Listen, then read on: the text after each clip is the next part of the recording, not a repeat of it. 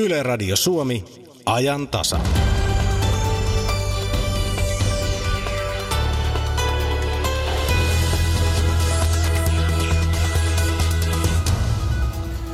Julkisen sanan neuvosto tulkitsee hyvää journalistista tapaa ja puolustaa sanan ja julkaisemisen vapautta. Tänä vuonna neuvosto täyttää 50 vuotta. Puheenjohtaja Elina Grunström on vieraanamme.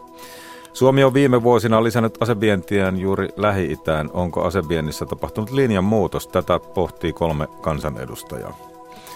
Ammattiin opiskelevat tarvitsevat sujuvaa lukutaitoa. Sanat haltuun hankkeen sata lukutaitotyöpajaa ovat takanapäin. Nyt on oivallinen hetki pohtia lukutaitoa ja työelämän tarpeisiin liittyviä kysymyksiä. Kolmunisti Marko Kilpi puhuu kuolemasta omakohtaisesti otsikolla Kun kuolema tuli kylään. Presidentin vaalisarjassa olemme Laura Huhtasaaren kampanjan mukana. Aloitamme valtion taloudesta. Kuuntelet ajantasa studiossa Jari Mäkäräinen. Hyvää iltapäivää.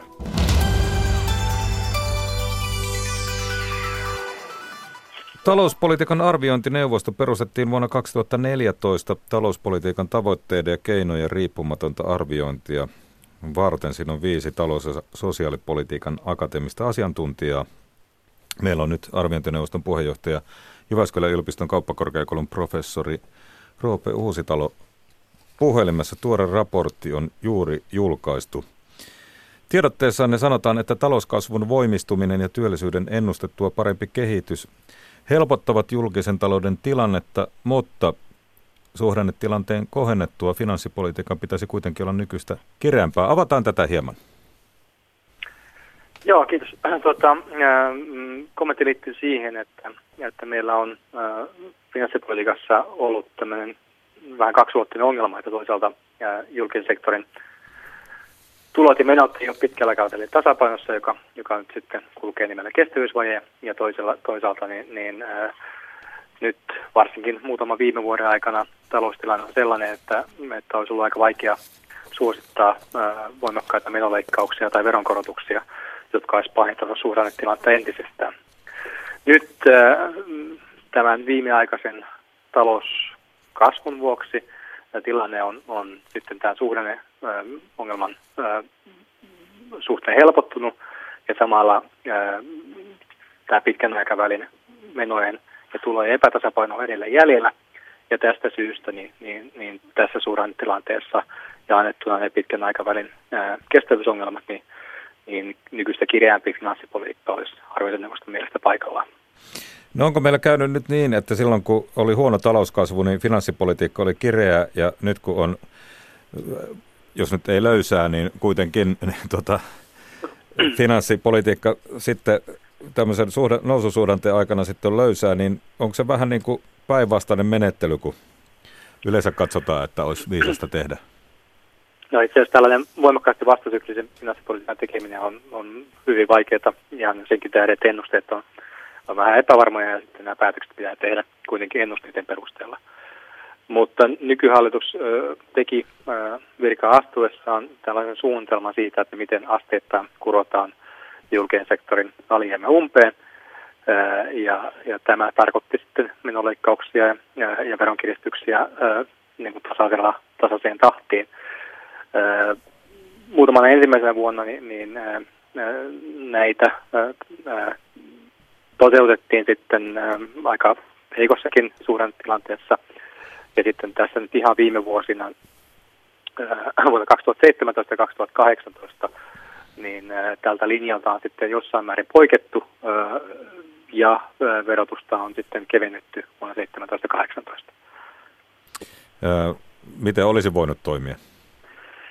Miten olisi voinut toimia, niin, niin äh, varmaan monellakin tavalla, mutta mutta yksi aika looginen tapa toimia oli se hallituksen alkuperäinen suunnitelma ja julkisen talouden ää, tasapainon asteittaisesta kuromista umpeen ää, hallituskauden aikana. No luen tässä nyt vähän sitä, että verotusta ei ehkä nyt tulisi keventää. No me, hyvin mielellään etetään poliittisten päätösten tekijöiden, sanotaan vaikka arvovalinnaksi, että, että, että miten paljon halutaan, tai miten suuri julkinen sektori halutaan ja miten, miten julkista sektoria halutaan tasapainottaa sitten veronkevennyksillä tai menoleikkauksilla. ja me mieluummin otetaan kantaa tähän kokonaisuuteen ottamatta niin voimakkaasti kantaa tällä, tällä, tällä kertaa siihen, että tota, mikä, mikä tapa on vähiten harmillinen julkisen sektorin tasapainon korjaamiseksi. Mutta sanotaanko näin, että ikään kuin tämä talouden kestävyys on, julkisen talouden kestävyys tässä kohtaa on ehkä unohdettu? No tuskinpä tämä nyt unohdettu on, on mutta, mutta hallitus piti esimerkiksi kilpailukykysopimuksen tekemistä niin tärkeänä, että, että halusi sitten varmistaa sen toteutumisen lupaamalla palkkaverotuksen kevennyksiä on nyt ne toteuttunut. No te myös tuossa arviointoneuvostossa näette, että tässä sote-uudistuksessa säästötavoitteet ja palveluiden saatavuuden parantaminen ne on kauniisti sanottuna ristiriidassa keskenään. niin sote-uudistukseen on ladattu huomattavan voimakkaita tavoitteita, joista sitten yksi on, yksi on julkisen tavan säästöt ja toisaalta sitten, sitten terveydenhuoltojärjestelmän parempi toiminta ja, ja saatavuuden parantaminen. Ja nämä on vaikeasti yhteensovitettavia tavoitteita ja, ja on olemassa se riski, että, että mm, tämä toteutettava sosiaali- ja terveydenhuolto-uudistus, niin, niin esimerkiksi tämän säästötavoitteen toteutumisessa epäonnistuu. Että on vaikeaa tällä hetkellä vielä nähdä niitä mekanismeja, mistä tota, tämä, ää, nämä säästöt syntyisi, mitä, mitä sote-uudistukselle on, on asetettu.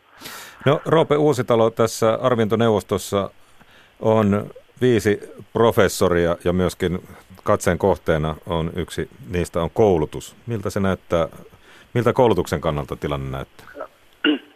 Me tosiaan arviointineuvosto valitsee itse vuosittain jonkun teeman hiukan lähempään tarkasteluun.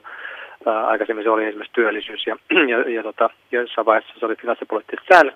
Tänä vuonna on yritetty keskittyä koulutukseen ää, ja innovaatiojärjestelmään.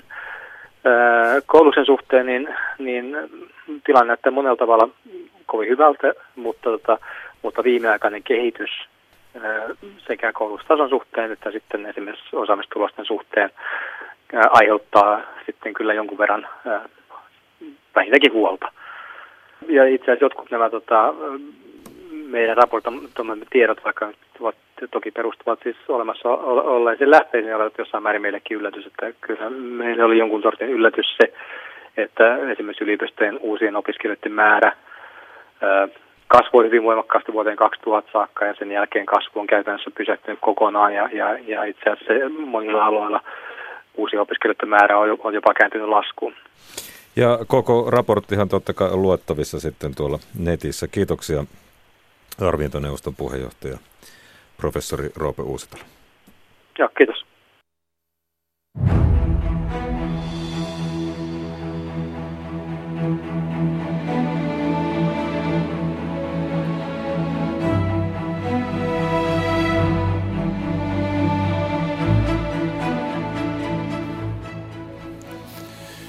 Ja aivan kuten aamupäivän ajan tasassakin seuraamme myös nyt presidenttiehdokas Laura Huhtasaaren kampanjaa. Haastattelemme kahta vaalityöntekijää, esittelemme kampanjatuotteen. Laura Huhtasaarihan kampanjoi viime perjantaina Helsingissä.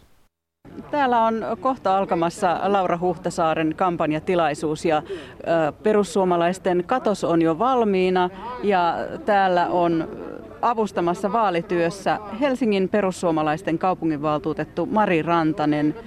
Mitä teet täällä kampanjapaikalla Kontulassa? No me olemme täällä tietysti perussuomalaiset, muutkin aktiivit, paikallisaktiivit, auttamassa Lauran kampanjaa, jakamassa lehteä, jakamassa, jakamassa tietoa ja, ja samoin niin ää, kohta alkaa kahvitarjoilu täällä. On tärkeää tavata ihmisiä täällä kentällä ja toreilla ja turuilla. Kuinka usein olet näissä kampanjoissa mukana nyt ollut presidentin vaalien kampanjan aikana? No aina silloin, kun aikataulut vaan antaa myöden, niin olen mukana. Ja lisäksi tietysti teemme kampanjaa somen kautta ja, ja muutenkin aina kaikessa, jossa perussuomalaista viestiä viedään eteenpäin. Niin täällä sinulla on juuri nyt syli täynnä perussuomalaisten tietoutta ja näitä ilmeisesti jaat sitten ohikulkijoille. Joo, kyllä vaan ja kaupaksi menee erinomaisesti. Lauran kuva kiinnostaa.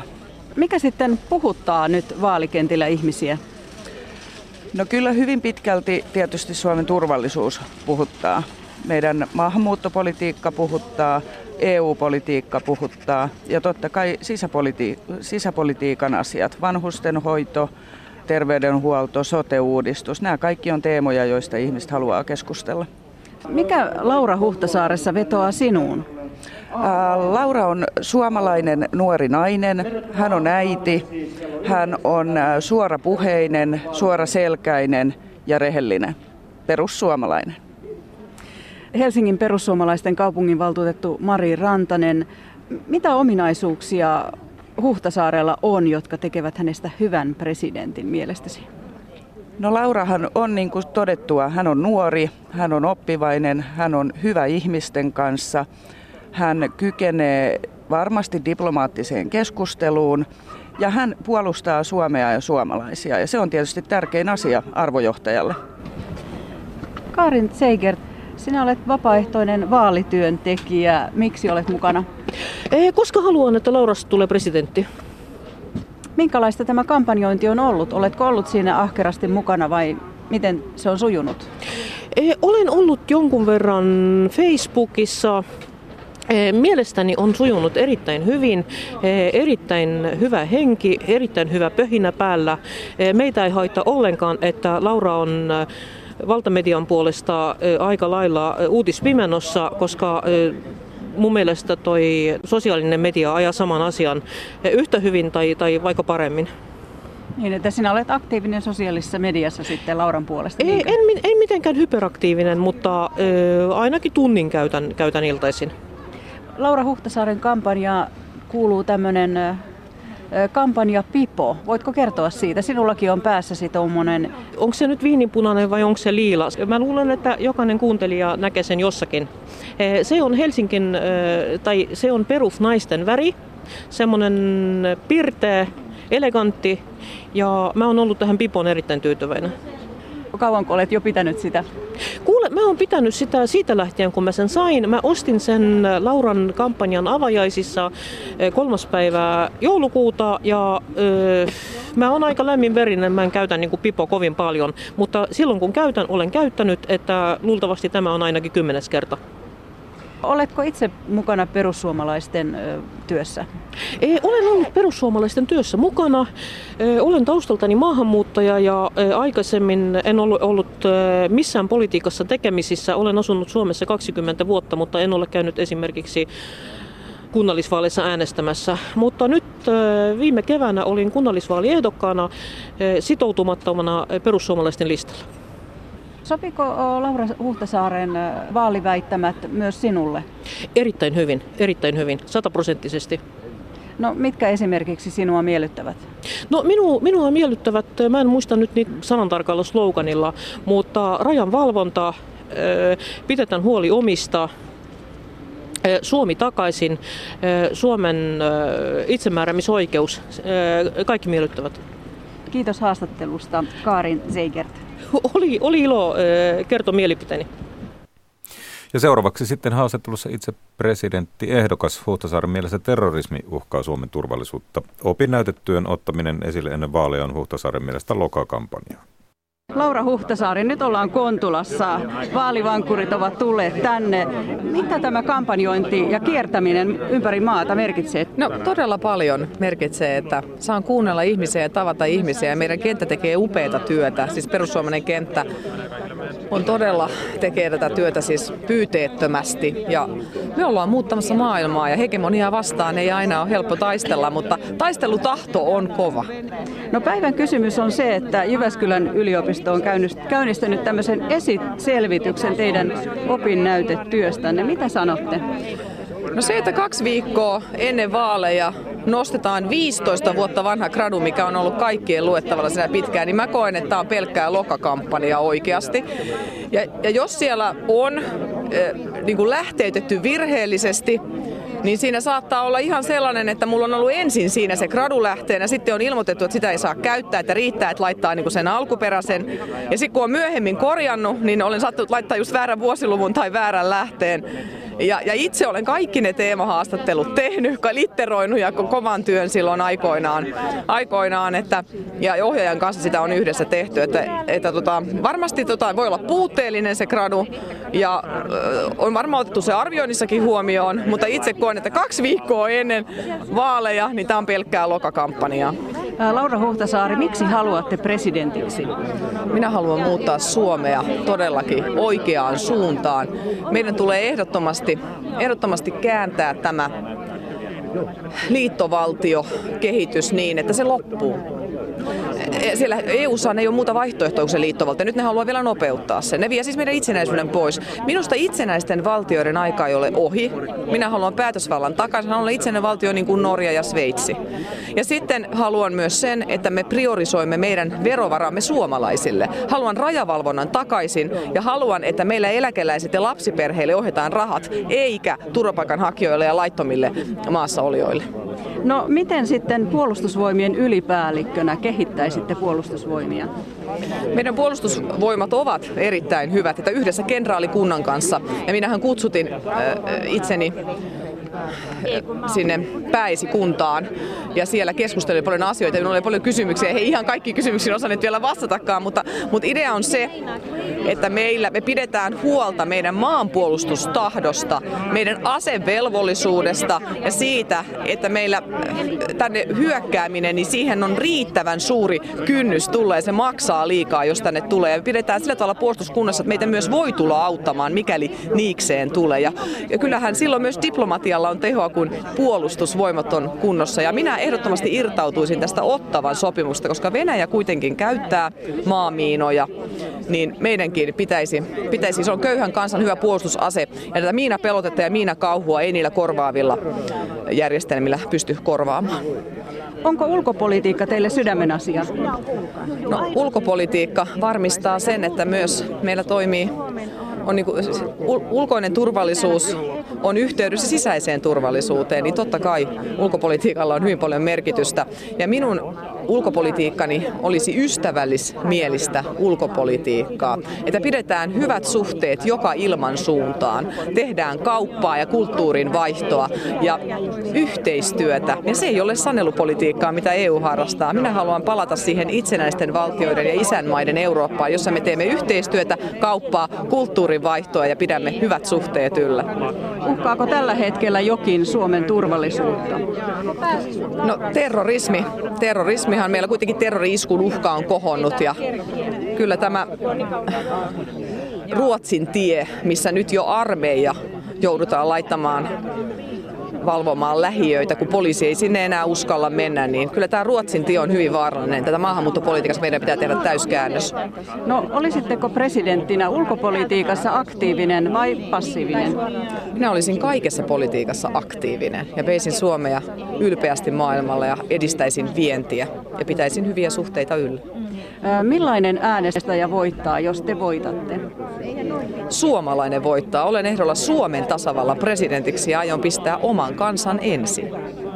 No vielä kommentti kannatuslukuihin. Nyt on tullut pari uutta kannatusmittausta Alma Medialta ja Helsingin Sanomilta. Ja Paavo Väyrynen on nyt pyyhältänyt teidän ohi. Miten kommentoitte?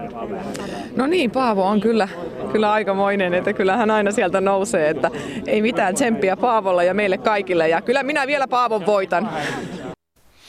Perussuomalaisten presidenttiehdokasta Laura Huhtasaarta haastatteli Kaija Kelman.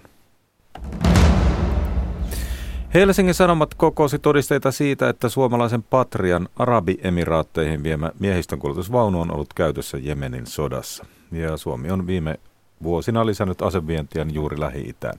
Onko aseviennissä tapahtunut linjanmuutos? Joustavatko periaatteet siitä, että sotaa käyviin maihin ei asekalustoa viedä? Kansanedustajat Simon Elo Sinisistä, Krista Mikkonen Vihreistä ja Erkki Tuomioja sosiaalidemokraateista arvioivat kiistanalaista asevientiä. Tällaisia päätöksiä ei olisi pitänyt tehdä.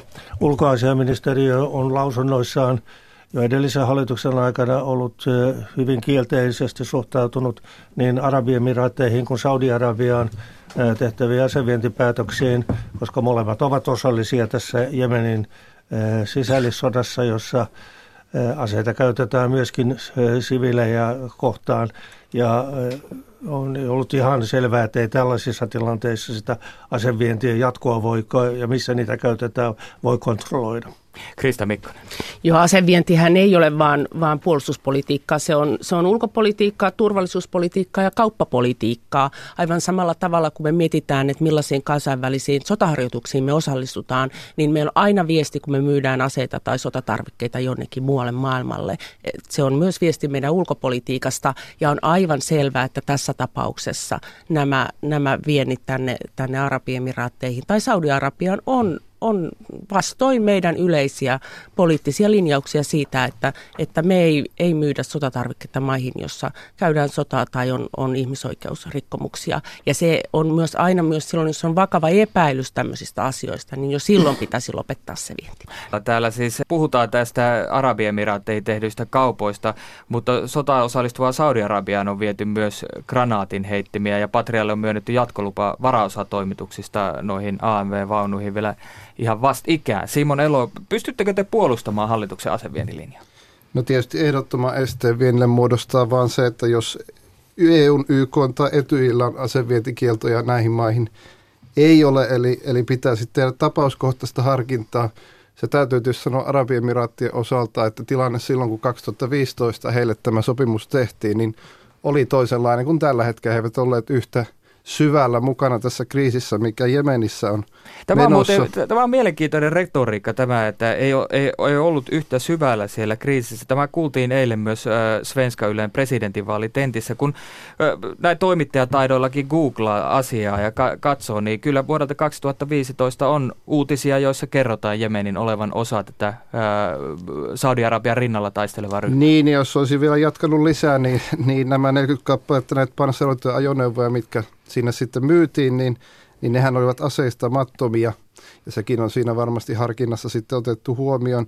Ja sitten tämä 2017 marraskuussa pientilupa, joka on jatkettu, niin sitten taas se liittyy tähän varaosiin. Eli totta kai silloin 2015 sopimus on tehty, niin sen sopimukseen on kuulunut myös varaosatoimitukset. Niin tähän Simon Elo, ulkoministeri Timo Soini puolustaa aamu Helsingin Sanomissa no, tätä jatkovientilupaa. Että onko se niin, että kun tavallaan maito on kaatunut, niin turha sitten varaosatoimituksia vaikeuttaa? No jälkiviisastelu on minun nähdäkseni siinä mielessä turhaa, että korostan sitä, että silloin tilanne oli toisenlainen kuin tällä hetkellä Arabiemiraattien kohdalta, että varmasti harkinta nyt olisi erilainen siinä suhteessa, ja tätä tasavallan presidentti korosti, kun hän tähän asiaan otti kantaa. Nyt Erkki Tuomio. Se on mielenkiintoista, että löytyy jonkinlaista puolustusta hallitukselle kuin presidenttiehdokkaat, mutta siinä hän ei ole oma ehdokasta, mutta presidenttiehdokkaat ovat selvästi todenneet, että tässä on tapahtunut virhe.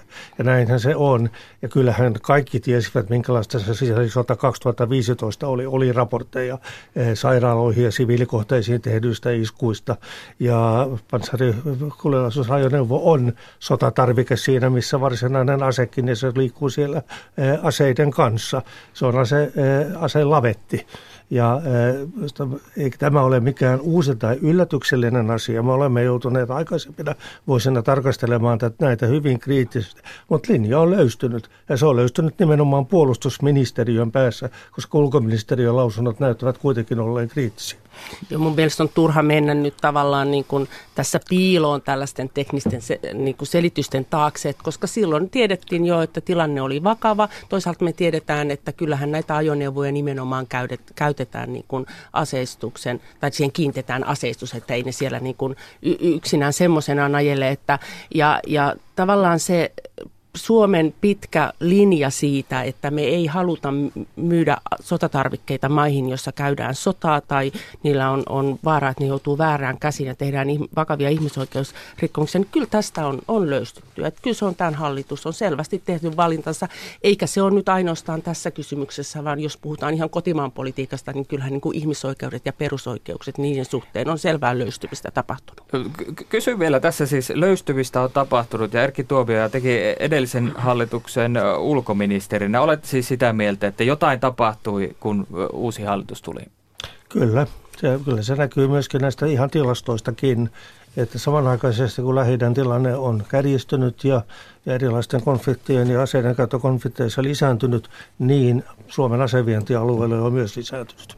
Simon Elo, otan Helsingin Sanomien sunnuntaista jutusta pienen lainauksen. Siinä ulkoministeriön asevalvontayksikön lähetysneuvos Ilkka Rentola korosti, että virallista linjamuutosta ei ole tehty, mutta juuri vientilupa Arabiemiraatteihin oli, ja lainaus, vastoin sitä vanhaa linjaa, jossa katsottiin, ettei konfliktialueelle ei voida viedä.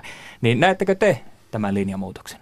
No Arabiemiraattien osalta niin varmasti nyt tapauskohtainen arviointi olisi erilaista, sen, sen kyllä myönnän, mutta toisaalta niin vuonna 2011 on merkittävä vientilupa esimerkiksi Saudi-Arabialle myönnyt yli 100 miljoonaa euroa. Nämäkin ovat varmasti tapauskohtaisia ja sitä esimerkiksi Erkki Tuomio osaa, Tuomio osaa varmaan paremmin kommentoida kuin itse osaan, mutta siis merkittäviä kauppoja aikaisemminkin on ollut. Toki sitten 2015 tämä Arabiemiraateille lähes 80 miljoonaa euroa, sekin on merkittävä näen, että se muutos tässä on, on kieltämättä tapahtunut, että lähidän osuus siitä viennistä, mitä Suomella asekaupasta on, niin on tässä vuosien aikana kasvanut, mutta toisaalta ylipäätään meidän myynnin taso on kasvanut viimeisen kymmenen vuoden aikana et, merkittävästi. Et, tämä linjamuutos, minä vielä, vielä vähän kiris, kiristän tässä, tässä asiassa, että siellä on kuitenkin ulkoministeriössä on sinisten ministeri ja puolustusministeriössä on sinisten ministeri, niin onko niin, että, että esimerkiksi puolustusministeriössä on nyt tapahtunut se linjamuutos, että ulkoministeriön lausunnot eivät mene läpi? No kyllä tässä ulkoministeri Soini luota siltä osin, että ei tässä ole ollut merkittävää kahnausta näiden ministeriöiden välillä. Toisaalta myös ulkoministeriön tämä mainitsemanne asevalvontayksikön lähetysneuvosto Ilkka Rentula myös korostaa sitä, että jälkiviisaus tässä on turhaa tämä Arabiemiraattien kuntien osalta silloin 2015 tilanne versus sitten tämä tilanne, mikä nyt on? Ei, tässä ollaan jälkiviisautta, koska ollaan aivan varmaa, että kumpiakaan meidän puolueista, Krista ja minun puolueista, ei olisi ollut hallituksessa tällaista päätöstä tekemästä silloinkaan, että kysymys on ihan selvästi siitä, että toisella kokoonpanolla tehdään toisenlaisia päätöksiä. Tähän Kyllähän tämä näkyy myös tämä politiikan muutos, että meidän ulko- ja turvallisuuspoliittisessa selonteossa ei ole nostettu tätä asevientiä ollenkaan ja asevalvontaa sillä tavalla niin kuin se on ollut ennen. Että sen eduskunta sitten omassa mietintössä tähän tähän liittyen, niin eduskunnan tahtotilana se kirjattiin sinne, että Suomi ei vie puolustusmateriaalia sotaa käyviin tai ihmisoikeuksia polkeviin maihin, mutta siinä hallituksen valmistelemassa selonteosta tämä asevalvontapuoli ja ase, asevientiin huomion kiinnittäminen puuttuu kokonaan, joka perinteisesti Suomella on aina ollut hyvin vahvaa. Entä laajemmassa kuvassa, niin pitäisikö Suomen nyt reagoida siihen, että kun se kysyntä on kuitenkin suomalaisille asekaupan tuotteille suurempaa juuri sieltä Lähi-idästä, niin pitäisikö Suomen nyt olla tiukempi ja muuttaa linjaa? Pitäisi palata sille hyvin selkeälle linjalle, joka meillä on aseviennin suhteen ollut aina ja jossa, joka on yhtenä ilmauksena on myöskin meidän aktiivisuutemme kansainvälisen asekauppasopimuksen aikaansaamisessa ja, ja sen prosessin eteenpäin viemisessä. Mutta tämä kalvaa sitäkin uskottavuutta. Nythän monet maat, viimeksi Norja, ovat tehneet hyvin selkeän päätöksen siitä, että näihin maihin ei nyt näissä oloissa viedä aseita. Simon Elo, kysyn vielä, mit, mitä siniset aikoo nyt hallituksessa tämän asian osalta tehdä? Nämä ovat aina tapauskohtaista harkintaa. Tietysti tasavallan presidentti, riippuu nyt siitä, että kuka näistä ehdokkaista siihen tehtävään valitaan, niin hänelläkin tietysti sanansa sanottavana on. Ja jos ajattelee nykyistä presidenttiä, niin hän sanoi, että eh, tarkempaa harkintaa vaativat mahdolliset luvat jatkossa ja varmasti näin on, että kun tilanne on esimerkiksi Arabiemiraattien kohdalla minun nähdäkseni muuttunut ja tässä, tässä niin esimerkiksi tämä ulkoministeriön asevalvon yksikön lähetysneuvos Rentola on samaa mieltä, niin niin, niin kyllä tässä tosiaan harkintaa täytyy tehdä tapauskohtaisesti, mutta ottaa huomioon se muuttunut tilanne, mikä näitä joidenkin maiden osalta on. Totta kai jos YK, EU tai Etyj pistäisi näitä maita kieltolistalle, niin totta kai se vaikuttaisi Suomenkin linjaan. Kansan edustajia Simon Elo, Erkki Tuomio ja Krista Mikkonen haastatteli Olli Seuri.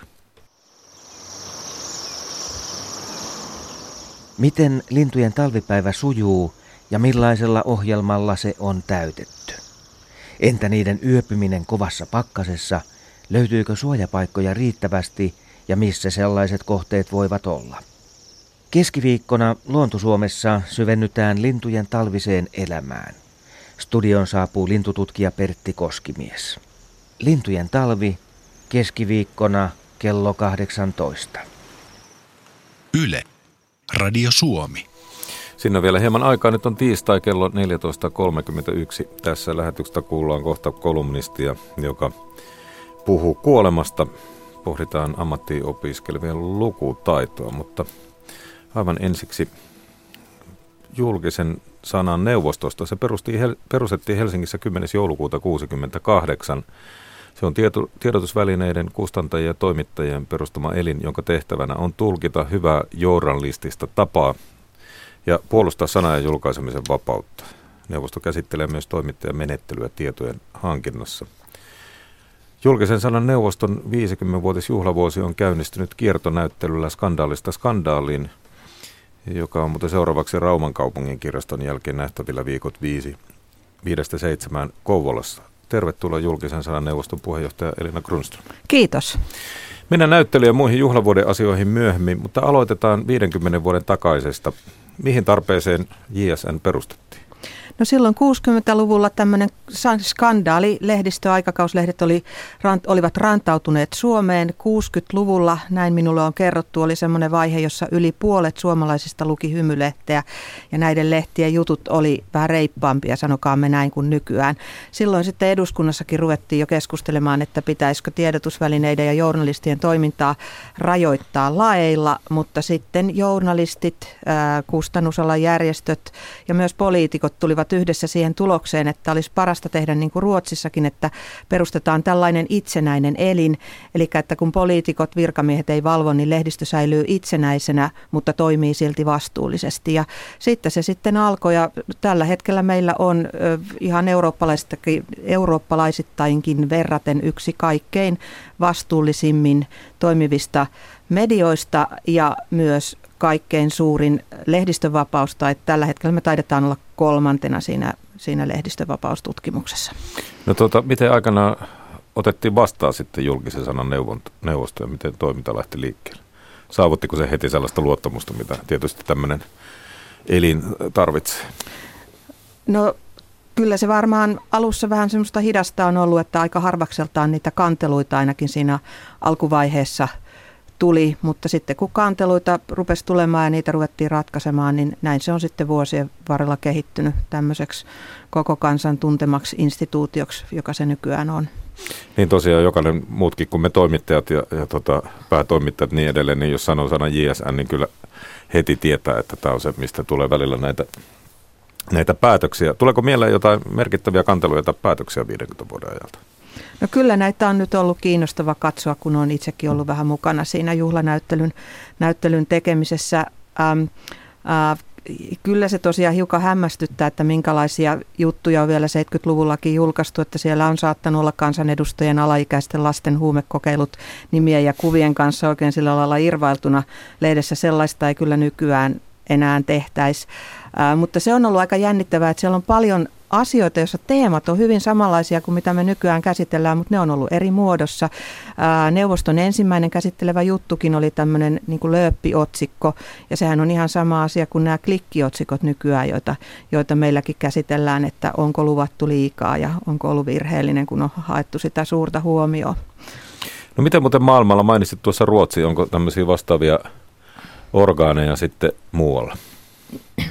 Lähes kaikissa Länsi-Euroopan maissa on joku vastaava medianeuvosto, niin kuin me sanomme, mutta siis, siis julkisen sanan neuvostoa vastaavia neuvostoja ovat vain tämmöiset itsenäiset neuvostot sitten monissa tämmöisissä vähän totalitaarisemmissa maissa, niin kuin neuvosto tarkoittaa jotain semmoista valvontaelintä, joka päinvastoin rajoittaa lehdistä vapautta eikä tue sitä niin kuin meillä. Mutta siis tämmöinen niin tarve, tarve tota jotenkin sitten arvioida sitä, että toimiiko lehdistö säällisesti, niin se, sitä näyttää olevan muuallakin ja semmoinen on ihan tunnustettu. Kyllä joo, ja sitähän me paljon korostetaan, että on tärkeää, että on tämmöinen toimiva, uskottava itsesääntelyelin, koska jos media ei itse valvo toimintansa vastuullisuutta porukalla, niin hyvin helposti käy niin, että sitten tulee tarve perustaa joko ulkopuolinen elin, ja se rajoittaa sitten sitä lehdistön vapautta. Ja sitten toisaalta, että jos oikeuslaitos on ainoa rajoittava elin, niin se ei ole oikein hyvä järjestelmä sekä kellekään. Joo, eihän se ole hyvä järjestelmä. Se tosiaan rajoittaa sitä, mitä sitten uskalletaan sanoa ja sitten toisaalta aiheuttaa valtavan määrän oikeudenkäyntiä sellaisista pikkuasioista, jota olisi oikeuteen turha viedä, kun voitaisiin tiedotusvälineiltä asiallisesti pyytää oikaisua. No tuota, mitkä mediat ovat nykyään jäseniä vai pitäisikö kysyä, ketkä eivät ole? Aika laajastihan tähän on sitouduttu Suomessa. No Suomessa voisi melkein kysyä, että ketkä eivät ole. Suomihan on ihan huippua. Suomessa meitä pidetään tämmöisenä maailmanlaajuisestikin mallineuvostona sen takia, että Suomessa JSN-sääntelyn piiriin kuuluvat käytännössä kaikki perinteiset mediat, lehdet, niiden verkkosivut, sanomalehdet, kaupalliset radiot, kaikenlaiset aikakauslehdet, naistenlehdet, lastenlehdet, poliittiset lehdet, ihan muutamia poikkeuksia lukuun ottamatta, järjestöjen, ammattiliittojen lehdet. Ja sitten kaikki nämä perinteiset tiedotusvälineet. Niin, että jos kysyy, ketkä ei ole, niin siinä sitten lähdetään ehkä tarkkailemaan sitä niin sanottua valemediaa, mistä loppuu. No sinne rajoilla mennään helposti. No ei luetella sitä kokoonpanoa, mutta minkälainen porukka teitä on kokouksissa läsnä?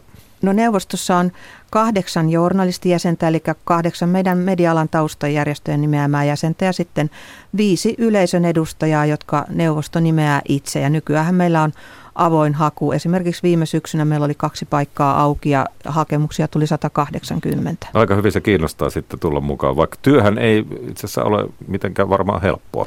No se on vapaaehtoistyötä ja siinä menee yksi viikonloppu kuukaudesta, kun niitä materiaaleja lukee ja sitten vielä kokonainen päivä pitäisi olla töistä pois, pois että se on vapaaehtoistyötä ja vielä aika työlästä. No tuota, ennen kuin mennään näihin kanteluihin tehän teette muutakin, niin jos katsotaan tuota ikään kuin tehtäväasettelua, niin, niin tämä käsite hyvä journalistinen tapa tulee usein esiin. Mikä se on? No me kun käsittelemme sitä, niin me käsitellään sitä siitä näkökulmasta, että onko tiedotusväline toiminnassaan noudattanut journalistin ohjeita. Ja, ja jos tämmöinen tapaus sitten päätyy neuvostoon asti, niin neuvosto sitten, sitten, sitten ratkaisee, että, että kuinka on käynyt. No tämä varmaan aika monia ihmisiä kiinnostaa, että miten se kantelu tehdään. Mennään siihen. Kuka semmoisen voi tehdä ja mitä siinä on otettava huomioon? No Suomessa kuka tahansa saa kannella tiedotusvälineen toiminnasta. Meidän neuvoston verkkosivuilla www.jsm.fi. Siellä on semmoinen verkkolomake, jossa on vielä kohtalaisen helppoa tehdä se kantelu, että linkkaa siihen sen jutun ja kertoo, mikä siinä oli vikana. Mutta sitten omasta mielestä vikana ja, ja määrittelee aika tarkasti, pitäisi määritellä se, että miten se on sitten omasta mielestä rikkonut journalistin ohjeet. Ne journalistin ohjeethan löytyy niiltä samalta verkkosivulta, että niitä voi siellä tutkia. Mutta erityisen tärkeää on kyllä se, että ei meille ensimmäiseksi kannella, että ensimmäiseksi tulee olla yhteydessä siihen tiedotusvälineeseen ja se kirjeenvaihtokin pitäisi sitten liittää sen kantelun liitteeksi. Että jos ajattelee, että jutussa on olennainen asiavirhe, täytyy ensimmäiseksi olla yhteydessä tähän tiedotusvälineeseen jutun tehneeseen toimittajaan, päätoimittaja ja kertoo, että teillä on tämmöinen asia, joka on mielestäni virhe, että korjatkaa se ensin. Että ensin täytyy antaa sille tiedotusvälineelle mahdollisuus korjata virheensä. Tämä JSNään kuuluminenhan ei tarkoita sitä, että kaikki media Suomessa olisi virheetöntä, vaan että media on sitoutunut tarkistamaan asiat mahdollisimman hyvin ja korjaamaan virheensä, jos niitä kuitenkin sattuu. Eli idea on itse asiassa se, että, te, että teille ei kerrota, että nyt siellä niin vale, tai levitettiin perätöntä tietoa ja te puututte, vaan että voi ihan suoraan yhteyttä päätoimittajan, että hei, tämä nyt ei mielestäni ole oikein. Joo, ja kyllä me ei oteta edes käsittelyyn tämmöistä asiavirheestä kantelemista, jos, jos tota, tätä, tätä kierrosta ole ensin käyty sen tiedotusvälineen kanssa. No miten te sitten prosessoitte? Kauanko tämmöisissä menee? Ja mitä siellä tapahtuu? No äh, meille kun tulee ensin kantelu, niin se kantelu tutkitaan. Onko se syytä ottaa neuvoston käsittelyyn? Me hyvin suuri osa meille tulevista kanteluista karsitaan muun muassa juuri sillä perusteella, että ei ole pyydetty sitä oikaisua tai että, että kantelu on muuten aiheeton. Nykyään tulee usein semmoista vähän semmoista poliittissävystä kantelua, jossa lehden valitsemaa näkökulmaa vaikka pääkirjoituksessa väitetään asia virheeksi. Eihän me nyt semmoisia oteta käsittelyyn. Ähm, ja sitten kun on tehty päätös ottaa joku asia käsittelyyn, me pyydetään päätoimittajaa vastaamaan siihen kanteluun ja sitten meillä valmistelevat sihteerit hyvin tarkkaan tutkii sen asian. Ja, ja, tota, ja sitten tehdään semmoinen muistio ja esitys, joka menee sitten neuvoston jäsenille. Ja neuvoston kokouksessa sitten päätetään, että että tota, oliko sitä hyvää journalistista tapaa rikottu. Jos oli, me annetaan niin kutsuttu langettava ratkaisu ja silloin sen tiedotusvälineen pitää vähän niin kuin rangaistuksenomaisesti julkaista se meidän langettava päätös. Eli oikeastaan se ei velvoita muuhun kuin julkisesti kertomaan, että me olemme JSN mielestä – mielestä rikkoneet tätä hyvää journalistista tapaa? No näin se on, mutta kyllä se on Suomessa aika kova rangaistus, että, että, että journalistit ottaa sen yleensä tosi raskaasti. Joo, voisin kuvitella, että ainakin itse olen onnellinen, että ei tuota, omista jutusta tällaista, tällaista palautetta tullut, mutta te siis ette ole tuomioistuin. Sehän tuossa tuli jo kä- käyty läpi. Tuota, kerro tästä näyttelystä. Tämä on mielenkiintoinen, koska kirjastolaitos on tärkeä sivistyslaitos sekin ja siellähän se näyttely taitaa kiertää. Ää, joo, tässä on tosiaan Päivälehden museo ollut meitä mukana ja tota, taisi olla Päivälehden museon idea, että hei tehdään sitten semmoinen näyttely, että tarjotaan sitä kirjastoille. Kirjastot oli valtavan innostuneita, se varattiin kahdessa tunnissa tunnissa ne kaikki näyttelyn, näyttelyn ajat ja, ja tota sen takia nyt kun on tullut kyselyjä niin paljon, niin me aiotaan tehdä toinen näyttelyversio. Että se tulee hyvin moneen kirjastoon nyt sitten ympäri Suomea tämän vuoden vuoden aikana ja siinä kerrotaan tosiaan julkisen sanan neuvoston historiasta, mutta erityisesti niiden asioiden, niiden tapausten kautta, joita meillä on käsitelty. Ja sitten me on pyritty löytämään siihen semmoinen näkökulma, joka kiinnostaisi vielä nuoria, ehkä koululuokkiakin, jossa, jossa lähdetäänkin semmoista kysymyksistä, että onko tämä oikein, onko tämä klikkiotsikko oikein vai väärin ja, ja, ja tota, saako ihmisen ihon värin kertoa uutisessa tällä tavalla, kun joskus kerrottiin ja, ja niin poispäin, että siinä olisi semmoista, semmoista aineesta semmoiseen omaan mediaeettiseen pohdintaan myös, mutta se menee hyvin konkreettisesti tapausten kautta ja siellä on paljon vanhoja lehden kansia ja muita tapauskuvauksia sitten.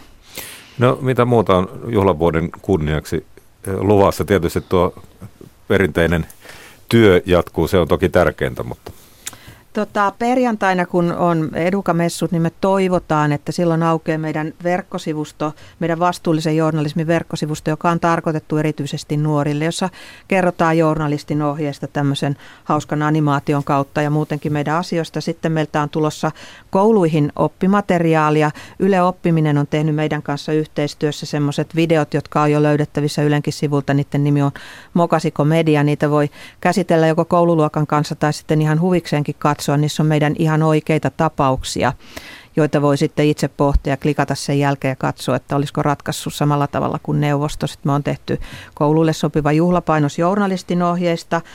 Maaliskuussa on edessä semmoinen yhteisesiintyminen, jossa me toivotaan, että kaikki meidän sadat tiedotusvälineet, jotka kuuluvat JSN, niin parin viikon ajan toisivat esiin sitä jäsenyyttään, että suomalaiset näkivät, näkisivät sitten kunnolla, että nämä kaikki suomalaiset mediat ovat sitoutuneet journalistin ohjeisiin.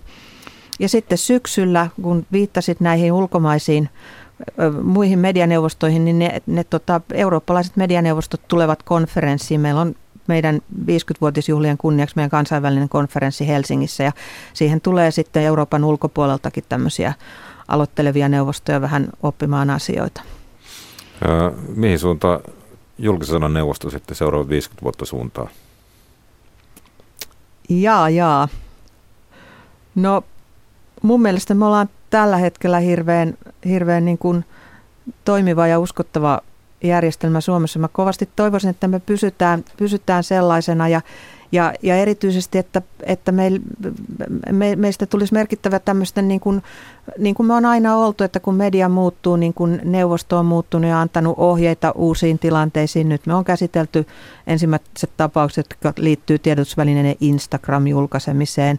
Meidän täytyy ilmeisesti ruveta tekemään jonkinlaista lausumaa siitä, että miten miten robottien avulla tehty journalismi pitäisi merkitä ja että me nämä uudetkin asiat saataisiin suomalaisille ratkaista. Kiitoksia Elina Grunström, JSNn puheenjohtaja. Kiitos. Tämä on ajan tasa. Ja oikeastaan aiheesta vähän liipaten jatketaan. Sanat haltuun hankkeen vetäjät kiersivät viime vuonna sadassa ammattikoulussa Helsingistä Rovaniemelle innostamassa teknisen alan opiskelijoita lukemaan. Sadat nuoret löysivät uuden näkökulman, näin kertoo toimittaja Aleksis Salusjärvi, toinen työpajan vetäjistä. Teknisen alan ammattiopistoissa on heikoiten lukevat suomalaiset, eli semmoiset, jotka ei ole lukuaineista kiinnostunut, menee tekniselle alalle tekemään jotain käytännön hommaa niin kuin raksaa ja sen tyyppistä. Ne on niin kuin supersankareita, joilla on käsittämättömän hyvät edellytykset ja valmiudet, mutta ne ei tunnista omia voimiaan. Sen takia, että ne ei ymmärrä, että se on lukemista. Mutta sitten kun me mennään räppiteksteihin, niin me käydään läpi sitä, että mitä ne tarkoittaa, onko niissä piilomerkityksiä, onko niissä liiottelua, onko niissä ironiaa, mitä kaikkea niihin rakentuu, niin se on ihan käsittämättömän vivahteikasta ja taitavaa ja rikasta se lukutaito, joka sillä porukalla on. Et edellytykset lukemiseen huikeat. Peruskoulu ei pettänyt meitä ollenkaan millään tavalla, mutta sitten se lukeminen, jota ne kuvittelee, se, se perus semmoinen pänttäminen, menen yksin nurkkaan kirjan kanssa lukeminen, niin sitä ei kyllä oikeastaan juuri tapahdu. Minkä seurauksena ne sitten kuvittelee, että ne oikeastaan että lukeminen ei kuulu niille, että se ei ole semmoinen alue, joka olisi niiden elämään millään tavalla, millään tavalla niiden elämässä esiintyvä muusikko Mikko Sarjanen, sinä teet itsekin räppiä ja analysoitte tässä nimenomaan rap-lyriikoita nuorten kanssa, niin miksi juuri rap auttaa sellaisia nuoria kiinnostumaan lukemisesta, joita se ei yleensä kiinnosta? No se on sel- selkeästi, me ollaan käytetty tällaista termiä kuin Trojan hevonen. Rap on tekstimaailmaltaan just siellä, missä tämä nuo, meidän kohderyhmä pyörii hyvin, hyvin pitkälle. Ja sitä kautta heidän, heille tutuilla sanoilla, termein, aiheilla, mitkä lähtökohtaisesti kiinnostaa, niin sitä kautta pystytään niin sukeltaa laajemminkin lukutaidon maailma. Että tavallaan se räppi on niin kuin pirun hyvä sellainen niin kuin muurin murtaja tai mikä, mitä tällaista kielikuvaa nyt haluaa käyttääkään tähän näin, mutta sille, että heidän, heille tuttujen aiheiden kautta – niin tota, laajempiin kysymyksiin. Aleksis sanoi tuossa teidän esityksessä, että ei riitä, että madalletaan kynnystä lukemiseen, vaan se kynnys pitää kokonaan poistaa. Miten se tapahtuu? Se pitää tulla riittävän lähelle sen alueen, riippumatta mitä opettaa.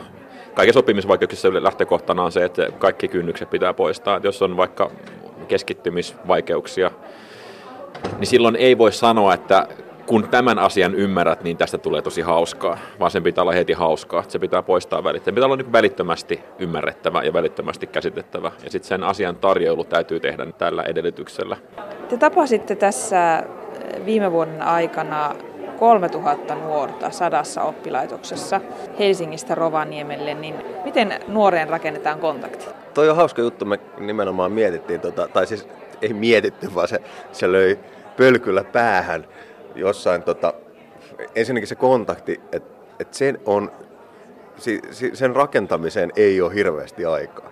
Et se on niinku tapahduttava niinku saman tien. Et se, se oli huvittava, tai se oli, niinku, se oli älytön huomata, kun ei, itselle ei ole niinku opettaja taustaa millään laajalla, mutta tota, kun ei ajatellut tällaisia asioita. Et siinä oli jotain sellaisia tunteja, että me oltiin vähän niin kuin, vähän niin kuin se, se käynnistyminen niin kesti puolitoista minuuttia. Niin siinä vaiheessa alkoi olla sellainen, että nyt me joudutaan tehdä duunia, että me saadaan tämä niin kuin jengi mukaan. Millaisia alueellisia eroja sitten oli? Millaista oli käydä ammattikoulussa Siilijärvellä tai jossain Helsingin lähiössä? Alueelliset erot Suomessa on ihan käsittämättömän suuret ja sitä ei oikeastaan varmaankaan monikaan ymmärrä ja tajua kunnolla, koska harva tekee sellaista kiertuetta kouluissa, mitä me ollaan tehty. Mutta mitä isompi kaupunki ja mitä isompi lähiö, sen koulun lähistöllä on, niin sitä, sitä kiinnostavampaa se opetus on meidän kannalta, koska silloin se on aina aika heterogeenistä se porukka, jota me opetetaan. Ja sitten kun mennään pikkupaikkakunnille, niin lähes säännönmukaisesti se porukka on hirveän homogeenista, hirveän samanlaista, ne on kiinnostunut samoista asioista ja näyttää kauhean samanlaisilta. Se on tosi sillä 50 lukulaisen kaltaista myöskin sit se opetus, että ne istuu siellä ja kuuntelee ja, ja tekee samoja asioita ja kirjoittaa meikö sanasta sanaa samanlaisia lyriikkanäytteitä, että niiden päässä pyörii samat tekstit ja maailmankuva on tietenkin myös sen näköinen, että se on paljon suppeampi ja kapeampi. Silloin sen opetuksen suhteen ja lukutaidon edellytysten suhteen, niin se liikkumatila on tietysti tavalla, tietyllä tavalla kapeampi, mutta sitten voi päästä pidemmälle, koska se oppilasaines on niin saman, samankaltaista. Suurin osa näistä nuorista oli poikia.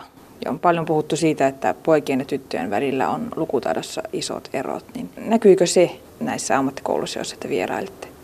Näkyy hirveän kirkkaasti ja todella selvästi. Että me, meillä oli siis hyvin, hyvin vähän tyttöjä. Teknisen alan opiskelijat Suomessa on 90 prosenttisesti ja varmaan vähän ylikin poikia. Et tytöt oli harvinainen näky. Muutama tyttöporukka oli kyllä sitten, joille me vedettiin juttuja ympäri Suomen ja PISA-tutkimusten mukaan se on puolitoista vuotta suurin piirtein se ero tyttöjen eduksi. Et, et, tytöt osaa niin kuin puolitoista vuotta puolitoista kouluvuotta paremmin lukea kuin pojat, ja kyllä se niin kuin selkeästi oli havaittavissa, että tyttöjen sanavarasto on parempi, kyky muodostaa käsitteitä, abstraktien sanojen ymmärrys, ylipäätänsä semmoista asiat niin kuin metafora tai metonymia on tytöille hirveän tuttuja, että se tekstianalyysi ja sitten se lyriikka, joka niiden päissä pyörii, on, on aika paljon myöskin sitten jotenkin emotionaalisempaa, mutta runsaampaa lähtökohtaisesti, että poikien tekstimaailma on konkreettisempi ja, ja jotenkin ytimekkäämpi ja havainnollisempi monin tavoin. Tämä on semmoinen asia, minkä selkeästi huomasi. Mutta sitten taas jos miettii, että miten paljon saa tekstistä irti, että miten, kuinka monta eri näkökulmaa tyttö tai poika pystyy synnyttämään tarkasteltavaan tekstiin, niin ei siinä ihan hirveä iso ero Et, et, et, ei ne, niin kuin, että ne, se, se vaan niin kuin näkee, että tytöt on harjaantuneempia paljon tuossa, mutta valmiudet on minusta ihan yhtä hyvät. Lukukeskuksen toiminnanjohtaja Ilmi Villa siis Miten näitä sanat haltuun hankkeen tuloksia sitten voidaan hyödyntää jatkossa? No, tällä hetkellä ihan konkreettisia tapoja on se, että, että tämä metodihan on kirjattu ja oppituntisisältöinä esitetty meidän sanathaltuun.fi-sivustolla, että kaikki opettajat voivat käyttää sitä. Siihen ohjeeseen on tuotettu myös muita tekstejä. Opettajilla on helppo ottaa sieltä käyttöön osia siitä – ja, ja ylipäätänsä koko tämän hankkeen ö, tarkoitushan oli tukea opettajia siinä työssä ja siitä vielä, että, että he pystyisivät käyttämään hyväksi tämän hankkeen tuloksia ja sitä kokemusta, mitä ne sai sieltä työpajoista just suhtautumisessa ö, oppilaisiin tai opiskelijoihin ja, ja opiskelijoiden asenteista ja opiskelijoiden kyvyistä ennen kaikkea. Mutta tietenkin tulevaisuudessa me toivotaan, että koska hanke herätti paljon keskustelua, julkista keskustelua mediassa, poliitikkojen joukossa, ehkä päättäjien, niin, niin, niin että seuraisi se, että tähän asiaan kiinnitetään enemmän huomiota, koska heikko, heikko lukutaito on hyvin selkeästi osoitettu, että, että sillä on hyvin, hyvin niin kuin suorat yhteydet siihen, miten pärjää yhteiskunnassa. No vaikka sekin, että viidennes peruskoulu päättäneistä pojista ei kykene kirjoittamaan työhakemusta, niin sehän johtaa jo aika suoranaisesti sitten niihin mahdollista syrjäytymistä edeltäviin askeleihin. Toimittajana Noora Kettunen. Kolumnisti Marko Kilpi puhunut kuolemasta omakohtaisesti. Kuolema on minulle tuttu. Olen tehnyt poliisina sen kanssa tiivistä töitä parikymmentä vuotta. Olen käsitellyt kuoleman jäljiltä valtavan määrän ihmisiä, jotka vielä hetki sitten olivat hengittäviä, ajattelevia, tuntevia olentoja. Ja sitten he lakkasivat olemasta.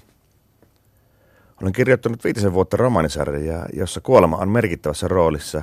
Sitä voisi pitää jopa yhtenä tarinan hahmoista. Vaikka minulla on pitkä kokemus kuolemasta, joudun kirjoitustyötä varten syventämään tuota kokemusta vielä enemmän. Kuljin sairaalan ruumishuoneella, tein jopa työvuoroa hauturin apurina sukkapoikana mustan auton vänkärin paikalla. Kuvittelin tietäväni kuolemasta kaiken. Äitini kuoli joulun alla vasta 68-vuotiaana. Sain huomata, etten ollut tiennyt kuolemasta juuri mitään. Lohdutuksen sanat, joita olen toistellut vuosina aikana lukemattomilla vainajakeikoilla, juuri läheisensä menettäneille ihmisille tuntuvat yhtäkkiä korneilta ja kummallisen merkityksettömiltä. Kuolema on osa elämää. Varsinkin sitä on tullut viljeltyä loputtomasti. Eihän se ole totta. Kuolemalla ei ole mitään tekemistä elämän kanssa. Elämässä kaikki jatkuu, etenee, kasvaa, selviytyy.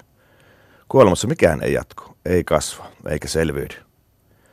Silloin kaikki loppuu hyvin tyhjentävällä tavalla ja sen ymmärretään vasta sitten, kun riittävän läheinen ihminen kuolee. Kuten nyt tapahtui. Äiti on ainoa ihminen, joka on ollut elämässäni mukana aivan alusta lähtien. Hän on ollut iso osa elämääni ja arkeani. Olin pitänyt hänen olemassaoloaan itsestäänselvyytenä, enkä ollut osannut kuvitella, millaista elämä olisi ilman häntä. Nyt tiedän. Se on outoa, vierasta, epätodelliseltakin tuntuvaa. Me ympäröimme itsemme asioilla, joista elämämme pohjimmiltaan koostuu. Kanssa ihmiset ovat merkittävin tekijä siinä yhtälössä, sillä meidät on rakennettu olemaan yhteydessä toisimme. Kun siitä yhtälöstä poistetaan olennainen pala, yhtälön tulee häiriö. Se ei enää toimi kuten ennen. Se ontuu ja kun pala on riittävän iso, viottaa se yhtälöä niin pahasti, ettei mikään enää tunnu toimivan. Mutta elämä jatkuu. Se on puolestaan totta. Tyhjä kohta paikkautuu tavalla tai toisella, tai sen kanssa oppii elämään. Aika parantaa haavat. Jälleen lausahduksia, joita on tullut vainajakeikoilla viljeltyä. Se onkin seuraava asia, joka on tuottanut päänvaivaa kuoleman suhteen. Aika. Se kulkee eteenpäin vastustamattomasti, ja sen ansiosta meillä kaikilla on lopulta vain yksi ja sama päämäärä. Kuolema. Sille ei kukaan pysty mitään. Me riehumme oravan pyörässä, kehittelemme toinen toisista merkillisempiä ongelmia ja juoksemme loputtomasti kiiltävän perässä. Kun kuolema tulee, niiden merkitys yhtäkkiä katoaa. Kaikki pyyhkäistään naurettavan kevyesti syrjään. Kun lopputulos on aina sama ja noinkin lohduton, miksi edes yrittää? Aika on säälimätön vastustaja, sillä jokainen hetki on historiaa. Jokainen hetki on menneisyyttä. Nyt. Mitä se tarkoittaa? Onko sellaista olemassakaan? Me emme voi elää siten, että päämäärämme on kuolema, tyhjyys, loppu. Jos ihminen kadottaa tähtäimensä tulevaisuuden suhteen, kaikki menettää merkityksensä ja ihminen hiipuu nopeasti pois niin henkisesti kuin fyysisestikin. Juuri tästä syystä suurin osa itsemurhistakin tehdään. Tulevaisuudessa ei ole mitään, mitä kohti kulkea. Pitää elää hetkessä, nauttia siitä, mitä on. Jälleen kuuluu näitä kliseitä. Mutta kuinka totta ne ovatkaan? Mikä elämässä on lopulta tärkeintä? Onko se rakkaus, rikkaus, ilo, vapaus? Mikä on lopulta elämän tarkoitus? Yhdestä asiasta olen ainakin suhteellisen varma. Aikaa ei ole yhtään haaskattavaksi. Ällistyttävän nopeasti se nimittäin loppuu, ja elämässä on niin paljon selvittämättömiä asioita ja kysymyksiä, joihin on löydettävä vastauksia. Voihan olla, että elämän tarkoitus on elämä itse. Silloin jokainen hetki on korvaamattoman arvokas, täysin merkityksettömältäkin tuntuva. Kuinka usein tulee elämästä ajateltua siten? Asia saattaa olla niinkin, että kaikki ei lopukkaan kuolemaan. Jos ajatellaan, kuinka monimutkaisesti elämä on syntynyt, miten jokaisessa elävässä olennossa on jostain syystä sisäänkirjattuna samanlaista logiikkaa, selvää tarkoitusta, monimutkaisia käskyjä selviytyä, elää ja kehittyä. Tuntuisi kuolema kaiken loppuna sellaisen verrattuna käsittämättömän mielikuvituksettomalta ja epäloogiselta vaihtoehdolta. Siinä on samanlaista epäloogisuutta kuin väittämässä, että ennen alkuräjähdystä ei ollut mitään. Ei edes aikaa ja yhtäkkiä oli kaikki. Ja toisaalta, kyllähän elämä jatkuu tietyllä tavalla vielä kuolemankin jälkeen. Ihminen kuolee vasta sitten, kun hän katoaa muistoistamme. Tätä en olekaan vielä käyttänyt vain keikoillani. Kenties on aika päivittää lohdutussanastoa. Siellä se äitininkin vielä elää, muistoissamme, siinä yhtälössä, jossa hän oli olennainen ja itsestäänselvä pala arkeamme. Se on ainakin totta. Kolumnistina Marko Kilpi. Tämä on ajan tasa. Aamupäivällä jatketaan silloin kuullaan leikkauksesta, jossa potilaan amputoitu jalkaperä korjataan. Ja kuullaan millainen leikkaus, miksi se kiinnostaa ympäri Eurooppaa. Nyt kello tulee 15, vuorossa tuoret Yle Uutiset.